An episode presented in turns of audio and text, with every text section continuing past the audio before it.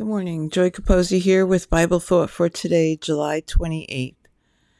The promise of God from Deuteronomy 33 27 and 29. The eternal God is your refuge, and underneath are the everlasting arms.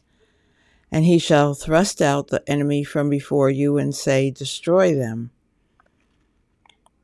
Yes, I know it's the same verse as yesterday, but another thought underneath are the everlasting arms is grabbing my attention today. Sometimes we feel like everything solid and stable has pulled out from underneath. We no longer feel secureness. We feel like we've been tossed on an uncontrollable sea. But it clearly says that underneath us are the everlasting arms of God. So, if life is pitching and tossing you, Remember, underneath you are his great, everlasting, ever loving arms. Rest in that knowledge today and spread the word.